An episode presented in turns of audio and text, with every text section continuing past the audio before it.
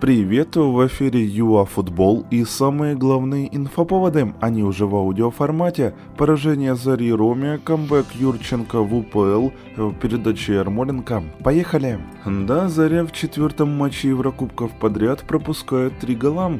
Вчера огорчила нашу команду Рома 0-3. Уже в дебюте первый гол забил Эль Шарави, а во втором тайме добивания оформили англичане Смолинг и Абрахам. Мауриньо не впервые в карьере одолел Зарю. Ярмоленко вышел с первых минут на матч с Рапидом и принял участие в первом забитом мяче Хаммерс, отдав предголевую передачу 2-0 в пользу команды Андрея.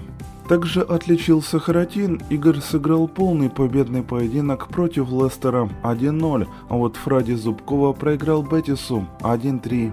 И давайте немного по поводу тренеров. В Каталонии вот якобы уже ищут замену Куману. Жоан Лапорта может нанять Марсело Гальярдо, Хави, Роберта Мартинеса, Андреа Пирла или даже Томаса Тухеля.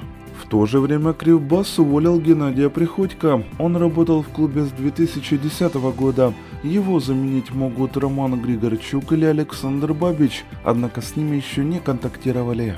Ищет нового тренера имена, и который ранее уволил Кубина. Работу в клубе могут получить Игорь Климовский или Владимир Шаран.